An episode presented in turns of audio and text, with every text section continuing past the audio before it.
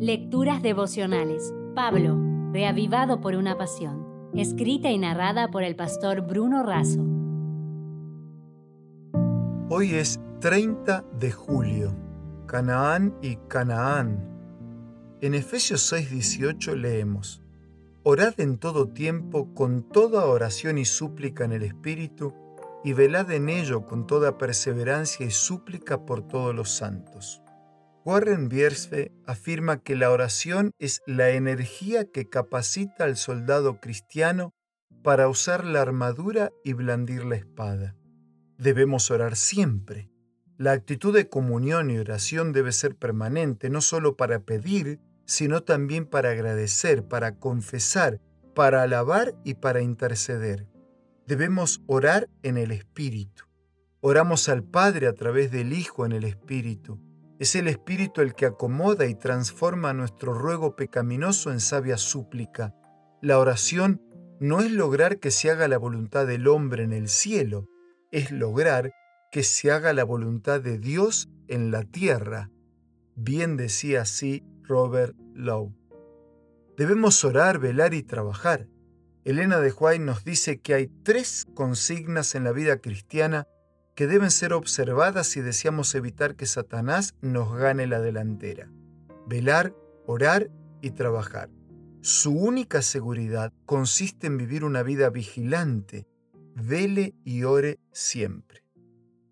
En lejanas tierras africanas nació y creció Canaán, que en su idioma original somalí significa viajero creció entre las guerras y las hambrunas. Hoy ya no sufre en su Somalia natal debido a su mayor éxito, producir el himno oficial del Mundial de Fútbol de Sudáfrica 2010 titulado Bandera Flameante. De la letra de esta canción se destacan estas frases. Cuando sea grande, seré más fuerte. Por ahora sufro la violencia, vivo en lugares duros, oscuros y pobres. No se aceptan derrotas, imposible rendirse. Como soldados, seguimos luchando y buscando libertad. Esperamos por otros días, como una bandera que flamea. Como Canaán somos viajeros sufrientes. Jesús levantó con su vida la bandera manchada con su sangre pagando el precio de nuestra redención. Hoy tenemos que levantar la bandera de la esperanza. No se aceptan derrotas, imposible rendirse. Luchando, pronto llegaremos al final del viaje, a la Canaán prometida, cuando cantemos el himno oficial inaugural del universo restaurado. No se aceptan derrotas, imposible rendirse, porque estos días no están tan lejos.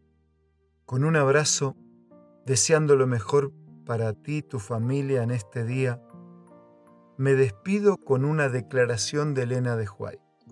Si alguna vez alcanzamos el cielo será por ligar nuestra alma a Cristo, apoyarnos en Él y romper las ataduras del mundo, sus locuras y sus encantos. Debemos creer, trabajar, orar, velar y esperar el fin de todas las cosas está cerca. Se necesitan ahora hombres y mujeres armados y equipados para luchar en favor de Dios. Si desea obtener más materiales como este, ingrese a editorialaces.com.